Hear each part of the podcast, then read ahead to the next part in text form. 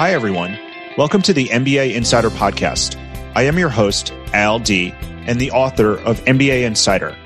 This podcast is for career driven professionals looking for advice on how to grow their careers by leveraging the skills, experiences, and knowledge gained from an MBA degree.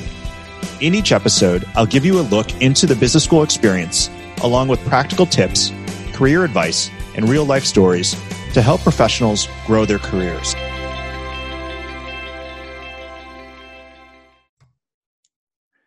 All right. Welcome to the MBA Insider Podcast. I'm your host, Al D. Uh, thanks for joining today. And I'm really excited because I have Nikita Mitchell uh, here with me on the podcast. Uh, Nita, Nikita is a Haas MBA alum, um, the founder of Above the Bottom Line, which is going to talk about in a little bit, and also a strategy manager um, at Cisco. And so I have known Nikita for a couple years.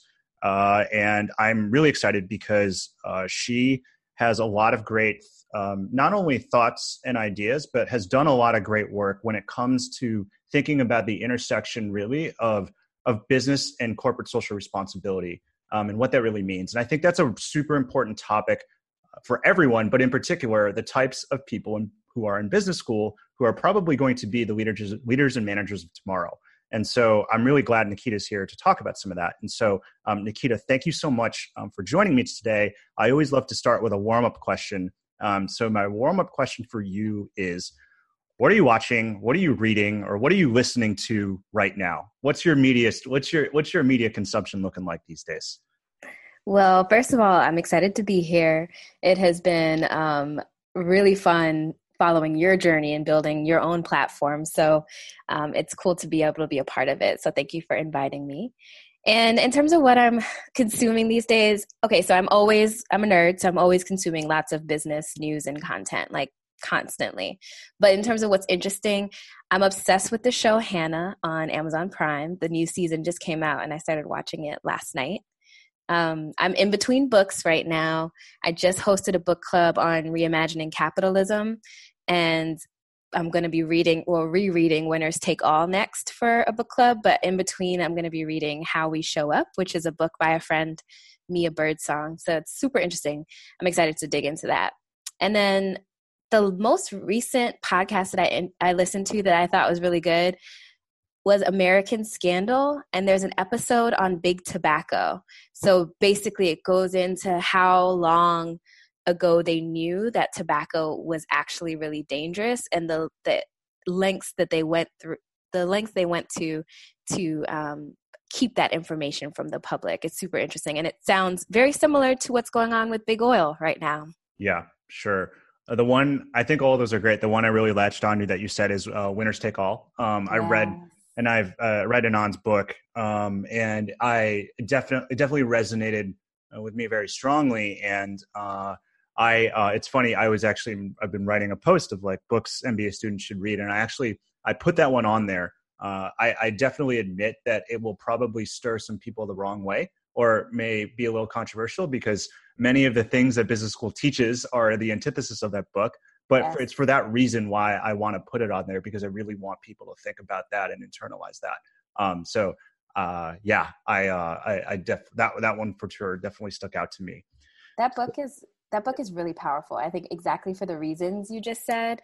And also because I think he plays just a really great role as an instigator. He doesn't propose the solutions, which right. pisses a lot of people like us off because we yeah. are problem solvers. Sure. But he does do an excellent job through his style of making you interrogate why you made the decisions you make and like where is it truly rooted is it really rooted in a desire to change or is it rooted in a desire to maintain your privilege or mm-hmm. the power that you currently hold within the system? Yeah yeah. And for those who uh, haven't read it really quick summary winners take all. Definitely go look it up on amazon or wherever you get your books.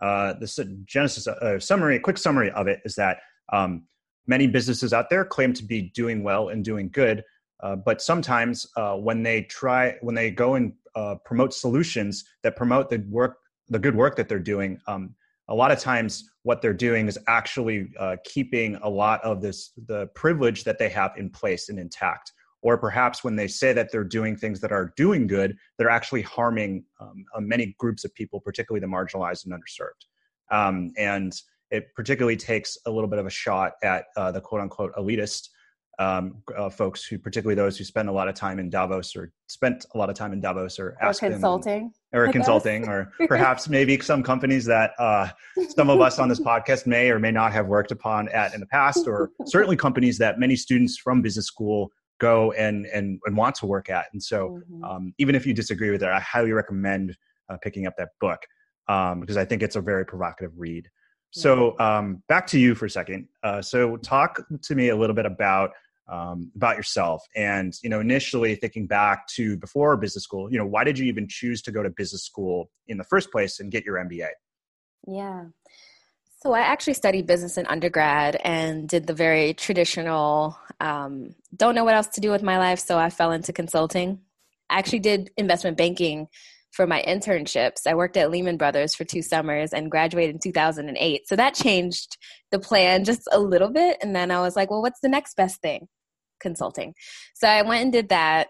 Um, but the whole time I knew that I was passionate about social impact, and I just didn't know how to bring that interest in line with my love for business. And so I figured consulting was a safe bet. I would get really good skills, and then I could figure out what to do with it later. Well, I did. I decided to jump into the nonprofit sector, and it was just a horrible experience. Like, the nonprofit sector is important and critical and does amazing work, but it also has its own systemic issues. And I think what it taught me was I would rather deal with the systemic issues in business where I already had a passion and figure out how I can use my voice there. So the natural transition for me was a master's degree at that point. I was about five years out. And so I decided that I wanted to choose a school that I felt like would make space for that eh, those combined interests that passion and more importantly would have would give me a network of students and alumni who care deeply about the things that i care about. So berkeley was at the top of the list for that reason. Yep that makes uh, that makes a lot of sense and i forgot about your your past uh, experience in the nonprofit sector but um, something that you know i've been thinking a lot about and i know we briefly touched on this before we jumped on here um, so because you've seen a little bit of the nonprofit, obviously you've seen the business world and you've seen, you know, business school. Um, I'm just curious, you know, as we think about some of the larger issues that our society is facing, whether it's things like uh, systemic inequality or or healthcare um, or education or um, just the challenges of the economy. Um, because you've seen many facets of both business, nonprofit, et cetera, um, what what responsibility do you think MBA students have you know to mm. think about this and kind of take a role in in, in understanding what these issues are. Um, because uh, I, I, you know i'm leading the witness here. I have an opinion on this but i'm just curious because you have seen a lot of different perspectives kind of what your take is. Yeah. I i know we've talked about your perspective and i completely agree with it. I think this is an important conversation because what we learn in these institutions profoundly shape how we go out and lead within organizations. And as we're all witnessing right now, these organizations are being pushed and shoved into a new era. and I think before, you know, I would say, before I'd say 2020, my conversation with you would have been I think it's really important for us to lead the conversation and and kind of influence that change. Now I think that change is happening. And yeah. any organization that doesn't get on track is going to be left behind. And so you could argue that if you want to be successful in your career, you need to be able to understand the issues and lead in that context. Um, and I think mm, on a more basic level, as MBA students, you're going out into these organizations helping them to solve problems. That's why a lot of us are drawn to an MBA, right? We like to solve business challenges. Well, you can't solve a challenge that you don't understand. Yeah. And if it's not your lived experience in particular, which let's be honest, most MBA students don't have a lived experience of being marginalized because of just the numbers, then you have a responsibility to do the research and understand what are people fighting for right now? Why are they how did we get here? How do the organizations that we choose to work for contribute and facilitate the problems that we see in society? You know it could be as simple as um, you know i don't know if you follow rent the runway when the ceo gave all employees the same maternity leave. Like why is it a norm in our corporations that hourly employees get less parental leave than salaried employees? Do they have a shorter period of pregnancy? I just don't understand. Like, why is that a logical thing? So, things like this, I feel like we have to be very, we have to take ownership of as we become leaders within organizations. Totally. And I think to your point, one of the beauties of business school is that you do get two years uh, and you are in a class that has people who coming in from all backgrounds and, and experiences. Yeah. Um, yeah. Uh, more diverse than I think than when we were in school, but still plenty of work to be done, of more to go. But but there are like there you know you do meet people of different walks of life and of different experiences, and I do think that it uh, every MBA student has the opportunity to really push themselves to to learn about those other experiences and also the space and the privilege to go and actually do that if they so choose. Mm-hmm. Um, so I uh, it you know you don't have an excuse that you don't have the time or that you don't have the opportunity like it, it's there for you and so it's on you to kind of uh, to do something with that. Um, so i want to get it right into the um, you know i know you started above the bottom line um, a couple years ago. Yeah. and so talk to me a little bit more about that. You know what is it you know what you know what's behind it? And um and what have you maybe learned you know from from from building it from where it was to where it is now? Mm, i love that question. So above the bottom line is a platform. Primarily right now it is a newsletter that i send out and the premise is that I keep watch on how companies respond to the biggest challenges facing humanity. And I do that through um, sharing witty and GIF filled or GIF, if you say it that way, GIF filled content that makes the conversation about corporate responsibility more accessible to the average person. Because right now, a lot of that content is geared toward a corporate social responsibility or CSR professional. And it's very boring, it's very dry, and it's just not engaging. So I started this in 2017, largely out of frustration. So at the time, um, Trump had just come in office a few months before, and, and, there was the immigration ban, and there were protests all across the country at all the airports. I'm sure you remember that pretty vividly. And like many people, I was just feeling really helpless and frustrated. And I wanted to know, like, who is doing anything about this? Who with power is trying to change this? And I came across an article um, that covered all of the CEOs and industries that were speaking up, that were either making public statements, that were writing um, to the president basically, and saying, like, this is not right. And here's why this is not right.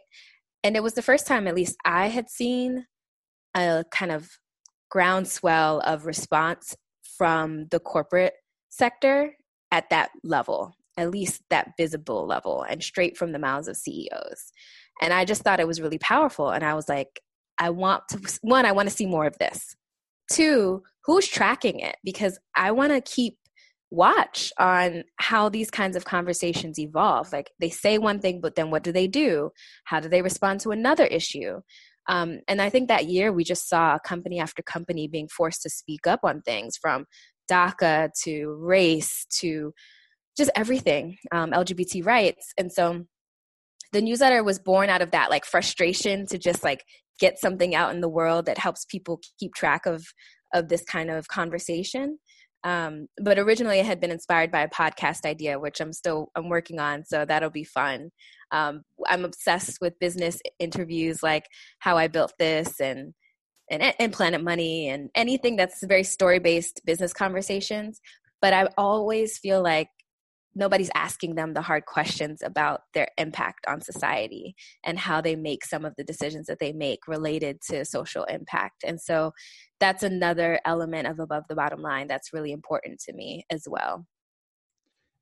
Thank you for sharing that. And one of the things that I kind of reach on to now is like I think about when you started this versus where we are today. I think we're finally starting to get to a point where you can't just say things anymore. Yes you know and you know i think lately um, i've seen a lot of posts or articles just you know i think about like supporting like the black community and um, yes. um, one of the ones i saw recently was like um, we don't need any more mentors we just need your money yes yes especially right? within the startup space right sure yeah exactly where it's, it's crazy like, yeah it's like okay great like saying something great that's the that's that's table stakes yep but what we want now is like all right well what are you actually tactically going to do that matches the thing that you said.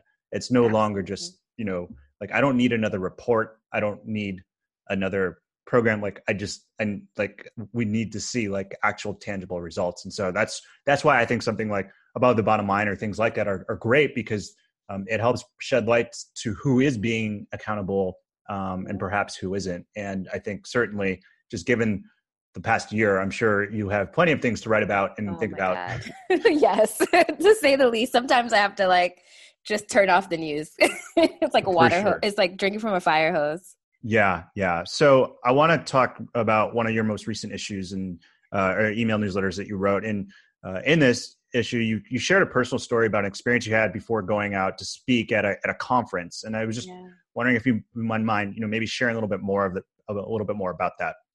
Yeah. So that was. um Oh man, what year was that? Five years ago. That was 2015. Yes, that was right after I graduated. Actually, that was the the month I graduated from business school. I got an award from the Forte Foundation, um, the Edie Hunt Inspiration Award, and a lot of it was for my work on campus, specifically related to diversity, um, gender diversity, and so it was in Georgetown on campus at Georgetown University. I remember checking into the hotel getting dressed, having to go down. And then they told me that day, I think it was like, you'll, we'll give you the award, but also like, can you give an acceptance speech? And I was just like, okay, I guess that's fine. Like, I'll put something together real quick. Um, but then I think I turned on the news or I opened up the news on my phone and I read about um, whatever the latest happenings were for the Charleston Nine. So the the the guy who went into that church and shot nine people who were in Bible study. And I just remember seeing a photo or a video of just a very blank face, his very blank, unapologetic, unconcerned, uncaring reaction to what was happening as a consequence to his his decision. And I just broke down. I just broke down. And it was a year of just really heavy shit in general. Like it was the year that Black Lives Matter really started to pick up steam across the country. Um, there were more reported, at least visibly reported, incidents of violence, police brutality in particular, um, that were becoming more visible to the average person. And it was really hard to navigate those conversations on campus. I was one of three Black women at Haas. And when those things happen, you walk into a room and most people aren't even having a conversation about it. It's really isolating. And so it was just kind of like the the straw that broke the camel's back. It was just the last thing that really just broke me open. And I had to go downstairs and give this acceptance speech for this award in a few minutes. And so I talked about in the piece how like I literally just washed my face, brushed my hair, put my heels on, and went downstairs prepared to kind of just act like another day, like everything is fine because this is what I do every day as a Black woman in America. Um, but then I got on stage, and it's so funny because I don't remember what my thoughts were at in that moment, but I just remember speaking from my heart. And when I got off that stage, I noticed that there was a standing ovation. And when I went back and listened to what I said, I realized, you know, what was really powerful about that moment was that it was the first time that one, I was so raw and honest about how much being a minority in these MBA programs and conferences and everything that I go to, it, it starts to wear on you. But also in that room where I was being honored for my work in diversity um, around a lot of women, I was one of a handful of Black people even in that room. And so the other LGBT women, the other Black women in that room felt seen in a way that they hadn't felt seen as well. Um, and so that was just one of the most important moments of my post MBA career where I just recognized like, I don't want to pretend that I'm okay when I'm not. And I don't think it does anybody a service when I act like everything is fine. When I am in spaces where I think people care. I've intentionally put myself in spaces where I believe people care. And so I'm working on showing up and being more honest about when these just really heartbreaking and traumatic moments in our country happen. Like showing up to work and just acting like it's another day is not an option for me anymore. Uh, thank you for sharing that. And, um, you know, I think part of why I had asked uh, asked the question and I wanted you to talk about it was just because um, even in, to me at least, even amidst a very painful time for you, there's um, there is um, there is beauty and strength and strength and beauty, and like that to me is like kind of like what's shown through in the mm-hmm. sense that um, here in this very painful moment, um, you, you're able to give this speech, and by you being there, you're showing up and and and being an inspiration for you know people who are out there um, yeah. even if it is not when you're at your best. And you know, I think that, or in a, the best state of mind, given what was going on. And I think that um, there's a certain beauty in that of knowing that um, even though this is a really tough time, like me just being here in this moment uh, can be of value and can be an inspiration to other people. And um, and it doesn't need like you don't need to be perfect. You just you're you're there and you showed up. Yeah. Um, yeah so, yeah that's that was what stuck out to me from that I think it's something that I have to be reminded by mentors and friends a lot. Like sometimes just our very existence mm-hmm. is an inspiration and is a power has a powerful impact on institutions. And not to say that it's enough, but no, or it changes sure. everything, but our ability to show up as our full selves mm-hmm. is a very powerful thing because it empowers other people to be able to show up as their full selves as well. So um, I, I, take that responsibility very seriously now that I have the privilege of showing up in sure. spaces the way I, I, want to. Sure, sure, it is, and I, am glad that you do. But I also recognize that it's um, it's not e- it's not always easy, right? And yeah. um, you know, even with that privilege, like that, it's you know, it's it doesn't. Um, we as society have not always made it easy for for for people to do that. Um, yeah. So uh, it's uh, it's it it it, yeah, it just that stuck out to me. Um, but um, what I also wanted to give you a chance to do because I know you have lots of thoughts. Um, also in the that issue, um, you talked a little bit about, um, and we mentioned this briefly, that companies love to say things, right? And mm-hmm. they love to join the conversation. Particularly when you wrote this, this was like in the middle of June, like a little bit, like the second or third week of June. And so by that point, many companies had come out and made statements to varying degrees about um, uh, the um, uh, you know uh, George Floyd and um, uh, and Black Lives Matter and just in general like racial racial injustices that exist in the United States, um, police brutality, etc. Um, and one of the things you mentioned is that some people are doing this what seems to be a right way, and then many people are doing this in some ways that are kind of wrong. Um, mm-hmm. so would love for you to kind of share your thoughts your takes about you know maybe both sides of that you know what were some of the things you saw where you were like oh respect like that that looks pretty good. And then maybe some other ones that perhaps missed the mark or could have been a little bit better. Yeah. Well i'll start with cisco because i have been very impressed by how our leadership has handled the conversation. And i think what's really important to say here is there are the public statements that all of us have access to and they're important but what's more important is the experience, in this case, of your Black employees, your Black customers. And I think that there is power in hearing from them directly whether or not you are doing the work to, to affect change. And so we don't always get to hear what's happening inside of an organization. But what's interesting about this time, and I'll come back to Cisco, is because of these public statements, the companies whose actions are not in line with that statement, they're now being publicly outed, right? Which I find really exciting personally that everyday people are using social media to basically create power to hold their organizations accountable in a way that haven't always been able to. Um, but Cisco, I I remember the the Friday that um, all the protests picked up we knew that we had a company wide meeting that Monday. And in my mind, it was going to be like, okay, if I need to take Monday off, I'll take Monday off. Like, I, it's probably going to be a rough one, right? turned out to be a rough one.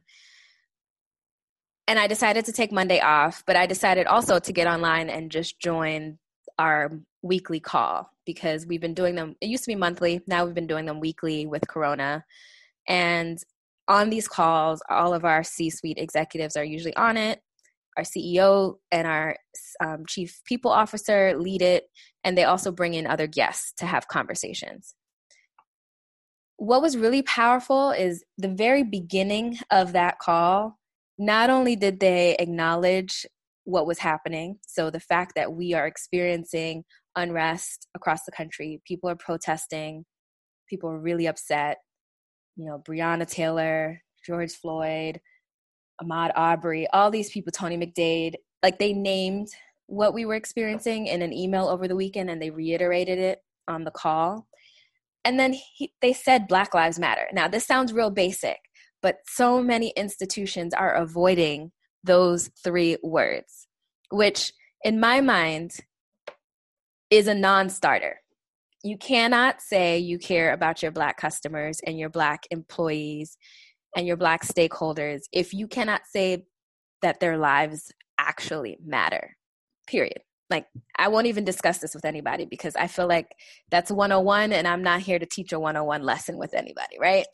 That's table stakes. So, the other thing that I thought was really powerful is they had a couple of guests come in and facilitate conversation. So we had like people like Bryan Stevenson um, come in and talk about what's going on in the country. And and this was a series of two or three weeks that they facilitated race race focused conversations on top of business updates. Like they had like 15 minutes of business updates and 45 minutes of like let's just talk about what's happening.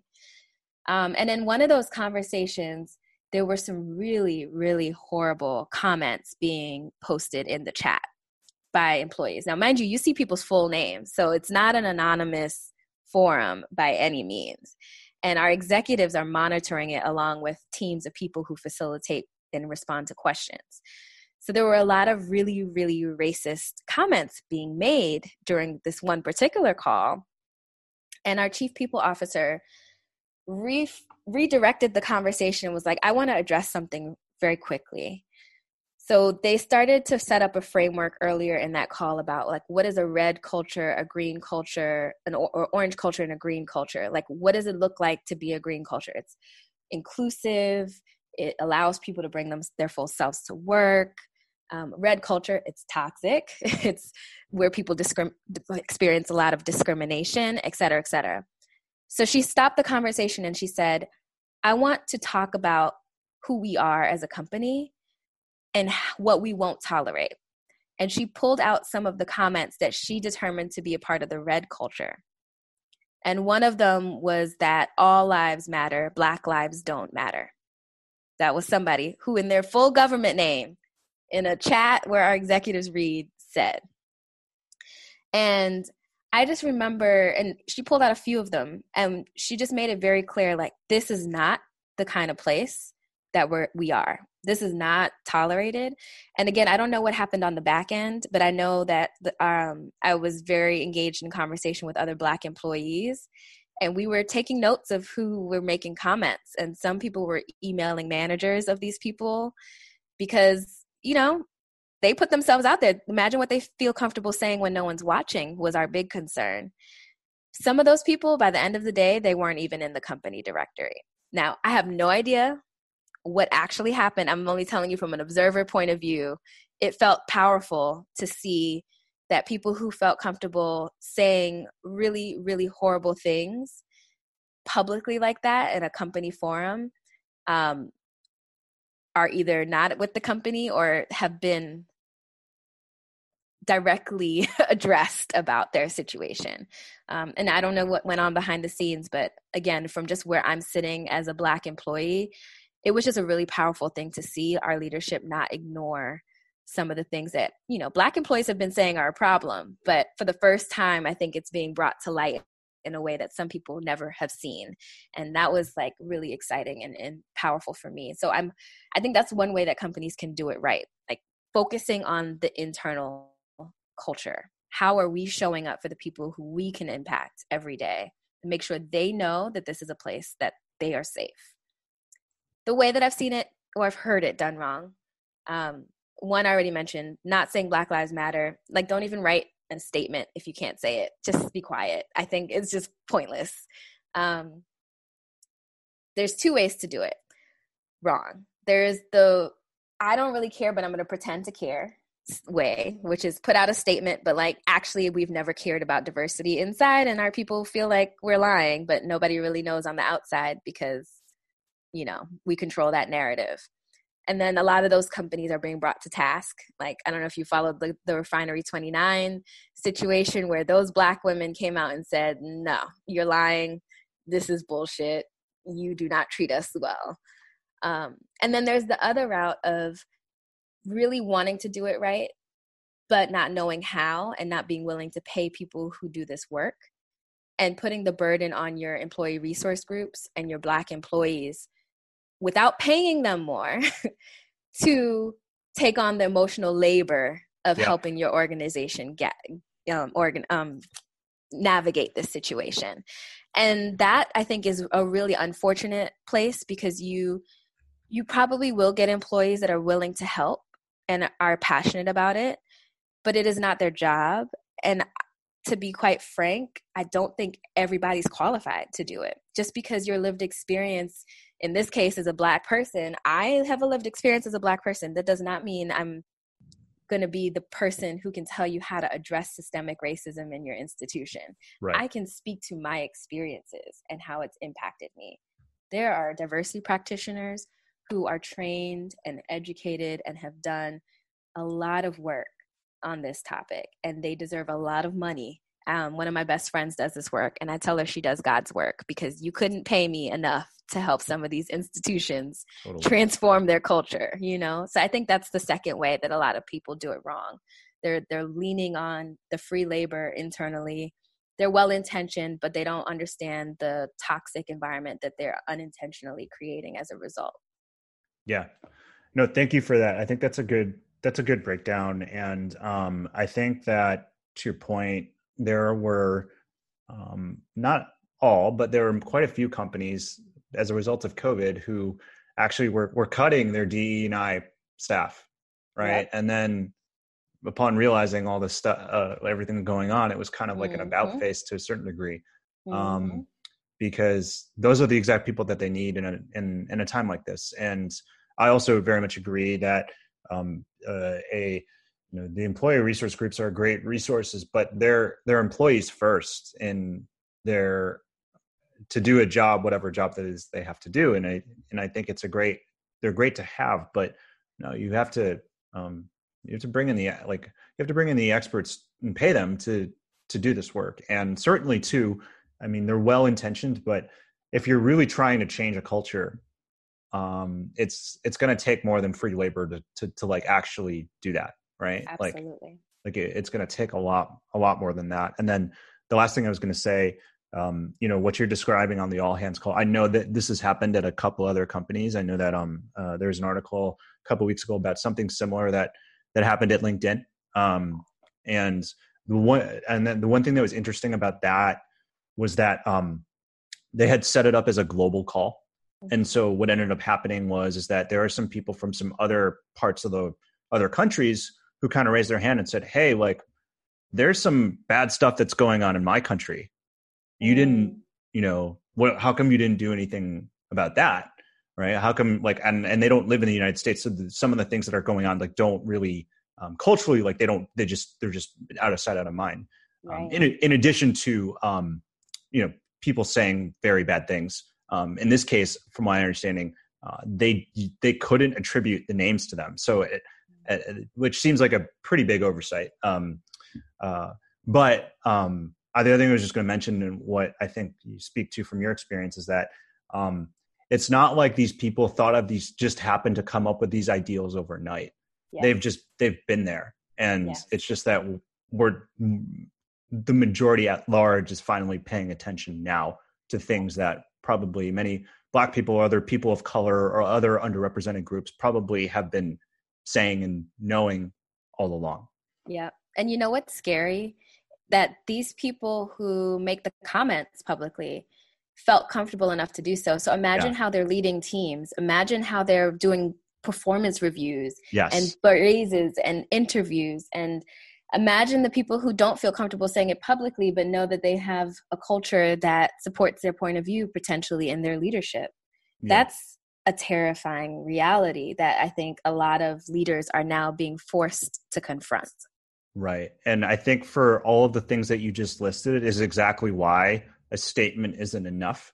Because if you actually think about what it takes to drive change and what it means and you think about things like culture it's it's not just what people say to each other. It's how projects are getting assigned. It's how yeah. promotions are done. It's how compensation is done. It is much more than just uh, throwing money at a charitable cause and calling it a day. Um, it's like fundamentally um, the behaviors within your organization that are either rewarded or championed or, or not in some cases. And yeah. no statement is ever going to be strong enough to to fix something as as as fundamental as fundamental as that. Completely um, agree one i saw i think you posted this on linkedin. The one that also stood out and i saw some other people who post this too was ben and jerry's. Yeah. Um, Oh my god, it's so funny because I feel like there are all these hilarious memes about Ben and Jerry's um, post about Black Lives Matter. I don't know if you saw the one that was like, uh, defund the police, you know, get rid of everything, and we got fucking blueberries in our ice cream to support you. it's like something ridiculous like that. And it's just like, meanwhile, everybody's like, um, all lives matter, including not white people. yeah, yeah, yeah, yeah, yeah. They they but they've been doing this work forever and i think that's the difference with um sure. with why people take them seriously is because they've been responding and engaged in the black lives matter conversation since the beginning so right. they didn't just jump on board now because everybody's talking about it. They have been supporting the um, demands of the movement for years now you know? So they're not perfect either but no. that's one thing that i think they get right. Yeah. Yeah. And i think to me also that's that's the point right is that um if you're doing it right when these things happen it it sh- what you do shouldn't necessarily need to be news if you've been doing it right all along.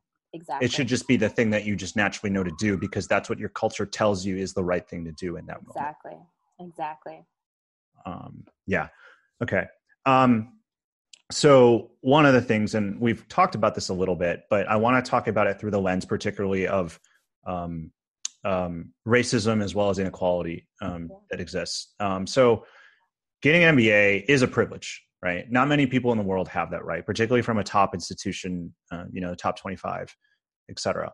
Um, as we think about like what that means for current mba students um, what responsibility do they have knowing that you know they have this opportunity to learn so much and get access to all these resources and all these people? And um, you know what do you think in terms of what responsibility they have you know to fight things like systemic racism or to um, play a role in creating more diverse inclusive and equitable cultures. Like um, you know again like these are the people who um, uh, are are going to be leading teams and organizations uh, of the future. So you know what what are they what responsibility do they have and what should they be doing? Um, in particular not singling anyone out here but in particular for people who tend to be from well represented you know populations. Yeah i think it's such an important conversation because it's not something that i've heard people talk about when starting business school mm-hmm. a lot mm-hmm. of the conversations are like what do you want to do how do you transition how do you pivot how do you network? But a huge part of the MBA experience is the social interactions and the social life. And what's the point of the social life? It's to develop relationships with other students so that you build a really strong network when you leave.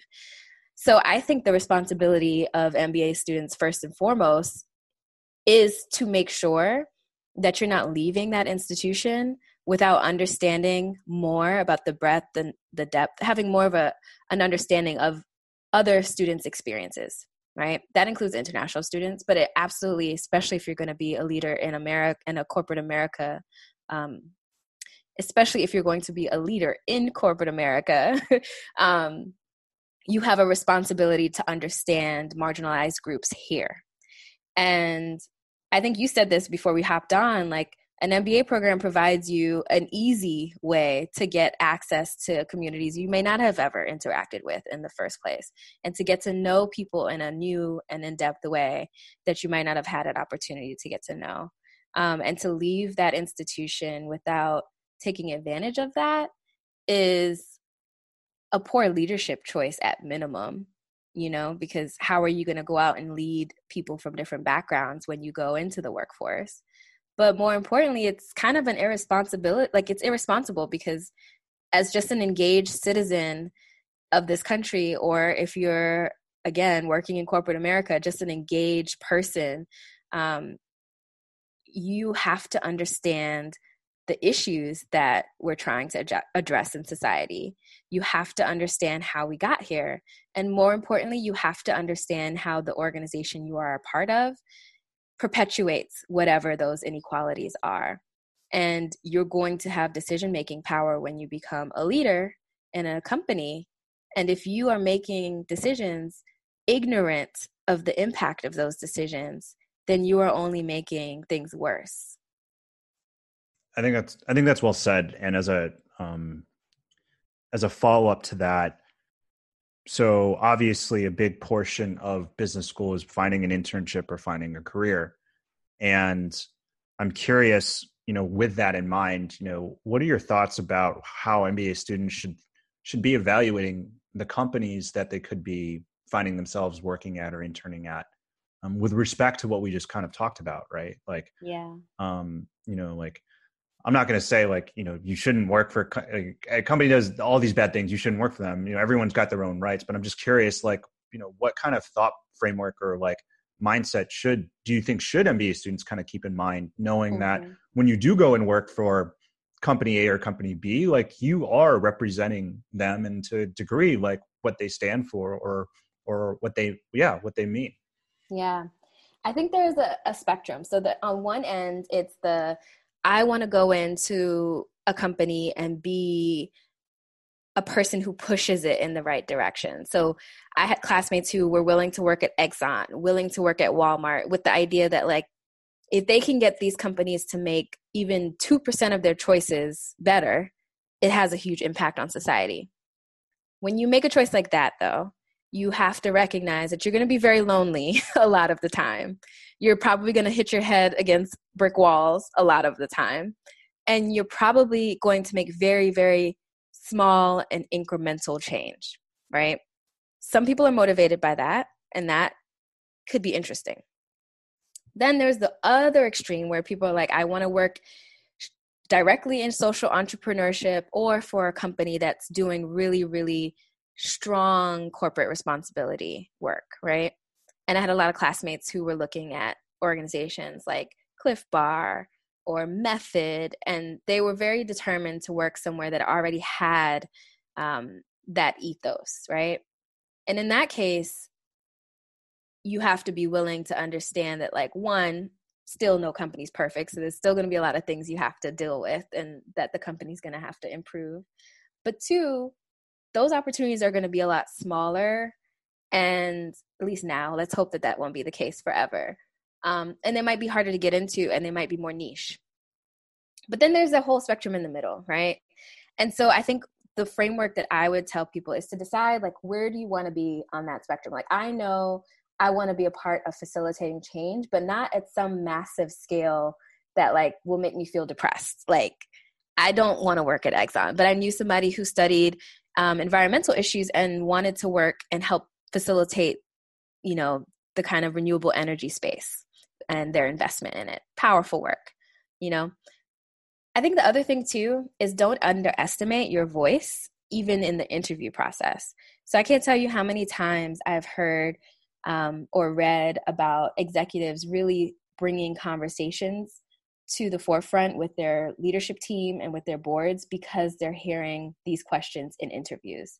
So go into interviews and ask about diversity and, and inclusion um, in, initiatives. Go in and ask how the company is integrating corporate responsibility into their day to day operations. Not how much money they're donating or how many hours they're volunteering, but how do they think about all of these things in their core business practices. If you're in marketing, ask them how they are practicing inclusive marketing. If you're in supply chain, ask them how they are tracking the the um, labor um, issues within their supply chain and the sourcing within their supply chain. Think of the ways in which that part of the business is responsible for creating a better world or just not create making it worse let's be honest. That's where most companies are starting. Um, and ask those questions because that has a really powerful impact on companies as well. Excuse me. It has really powerful com- impact on companies. And more importantly it'll get you give you a sense of where that company falls on the spectrum that i described in the beginning.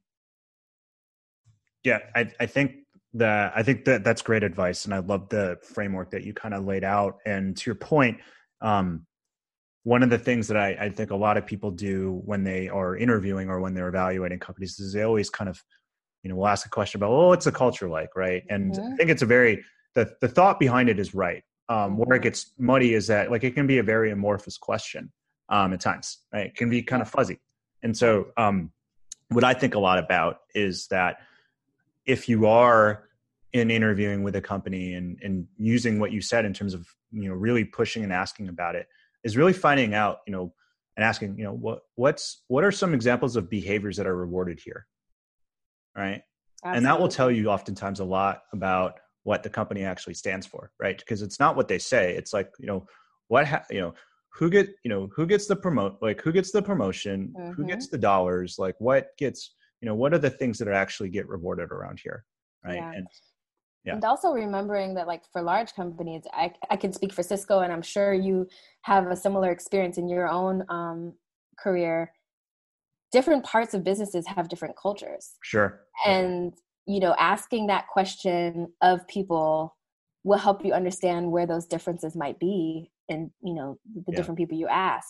Um, and also, like, again, like if you're asking about DNI, you're asking about you know social impact as it relates to that person's job and yeah. they don't have an answer that says a lot about what's rewarded because believe me if it's an important part of their job they have an answer if yeah. it's not they do not you know what i mm. mean totally totally and to your point i mean particularly uh, both of us having worked at Deloitte, um, you know, a big company like Deloitte, you know, in particular, particularly with just the staffing model and the like, yep. um, two people can work at Deloitte and have very, very different experiences based off of where you are in the firm and what you do. And yeah. I was very lucky because very early on, um, I ended up working for a senior manager who became a managing director. Who, um, on every single team I worked with her on, there were always more women than men. There were always women of color, and so I like I latched onto that right away because I just knew that number one, like it was a priority for her, but number two, people followed her everywhere. So what that told me was like, this woman's for real, and this is a she will create that culture that um, uh, people will want to work with, and that's what I wanted to be a part of. Um, yeah. Not everyone was like her by any means, but um, to your point, particularly in larger organizations, you know, you you you will you you absolutely can find people like that. It just may not be like everywhere you go, and so I think it's important to you know as you're going through that interview process to really get to know those people because uh, uh, or that other per- the person you're interviewing with because you do want to find out you know what what that experience is going to be could yeah. be like for you if that is important to you yeah and i love that you said that you know people follow her because i've had leaders like that too where i'm like and one of them was a deloitte manager i always tell her she could say we're going on a mission to the moon and i yep, would just ask her how soon yeah. no. because i trust that if she's decided yeah. we're going to the moon it is the best plan out there right um, but i think also one way to get more insight into that because when you're outside of, of an organization right. it is so hard to learn that. Yeah. I reach out to people on people's teams. Yeah. so let's say you know somebody wanted to work on your team um, and i have a friend at salesforce then i ask them like who is on yeah, yeah and then i i reach out to them on linkedin and say hey i just want to know a little bit about your experience working on this team. Mm-hmm. and i have dodged many bullets by yes. doing that. Yeah. Including at companies that everybody want to work wants to work for. Right. Right. Yeah, for sure. Um, so I want to wrap up here. Before I do, I want to ask another question um, just to close. Um, because we started talking about winner take all, um, and because you know you've uh, thought a lot and read a lot and written a lot about corporate social responsibility. I'm just curious, knowing you know that book, like how did how has that evolved your thinking about about corporate social responsibility and you know more specifically the whole ethos of doing well by doing good like i'm just i'm you know you don't have to give me like if you don't have an answer it's fine but i'm just i'm curious because it's i know it's something that i've thought a lot about yeah i've thought a lot about it and i have to say like my my thoughts are still in draft mode but my draft mode thoughts are it, it was hard to swallow because he literally described my career in chapter one. I know it it hit me. I was like, okay, this hurts. This feels real personal, real quick. Yeah. Um, I also felt like he didn't distinguish between the people who start off their careers the way we did and the people who acquired yes. wealth through generational kind of ben- yep. privilege which are not the same i'm yes. not saying that our privilege doesn't also sure. cause harm because it absolutely does. Um, but i think one thing it made me realize is that the questions we need to really ask about these initiatives and these efforts is who is sitting at the table when they're being decided. Because yes. if they're always being decided by white old men with money then the question is why have they not just given their money to somebody who's closer to the issue? Right. And if they've given their money to somebody closer to the issue how many strings are attached right. in receiving that money. So i think it's made me think a lot more about analyzing the decision makers. Yes. And and from that like not their intentions but like what is the true impact of that program if everybody looks the same? And then when you do have people who don't look the same, let's say you have black and brown people, you have women, you have queer people, do they have any power in that new that system you've created? Mm-hmm. Because then that tells me too a lot about your intentions. Yeah. I like that and I think your nuance is right. Um what I took away really quickly is just that the way that we've been doing things is not going to work moving forward if we actually want to create a more equitable world and while he doesn't really give us solutions for how to do it um, that's kind of where i kind of i'm like all right well i guess that's for us to uh, to figure out. But that's also why i think it's so important for mba students to take that responsibility seriously because yes. they will those are the types of people that potentially could have the chance to create other ways of doing things right? Um you know and like and i guess maybe said another way is that um, um maybe capitalism doesn't work for everything.